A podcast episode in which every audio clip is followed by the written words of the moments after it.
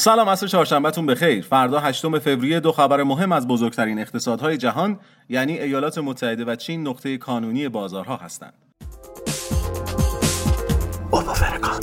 فردا صبح داده تورم تولید کننده و مصرف کننده چین منتشر میشه.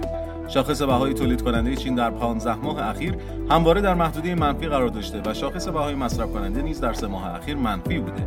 زیرا تقاضای مصرف کننده همچنان ضعیفه و ظرفیت مازاد روی قیمت‌های بالادستی فشار وارد می‌کند. با در نظر گرفتن سیاست های تحصیلی اخیر بانک خلق چین پیش بینی میشه مصرف کننده داخلی ضعیف چین به تدریج هزینه کرده خودش را افزایش بده و روند تورم در ماه‌های آتی معکوس بشه. رشد تورم در گزارش فردا می‌تونه سنتیمنت ریسک پذیری رو تقویت کنه و باعث رشد دلار استرالیا و نیوزلند بشه. فردا از ایالات متحده گزارش مدعیان بیکاری رو داریم که بعد از افزایش غیرمنتظره در دو هفته گذشته این هفته انتظار میره شاهد کاهش 3000 نفری در متقاضیان مزایای بیکاری باشیم. پیش بینی میشه تعداد مدعیان ادامه دار بیکاری هم با افت 20 هزار نفری همراه باشه.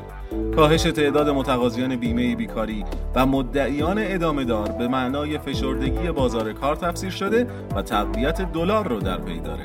ممنونیم که با ما همراه بودیم.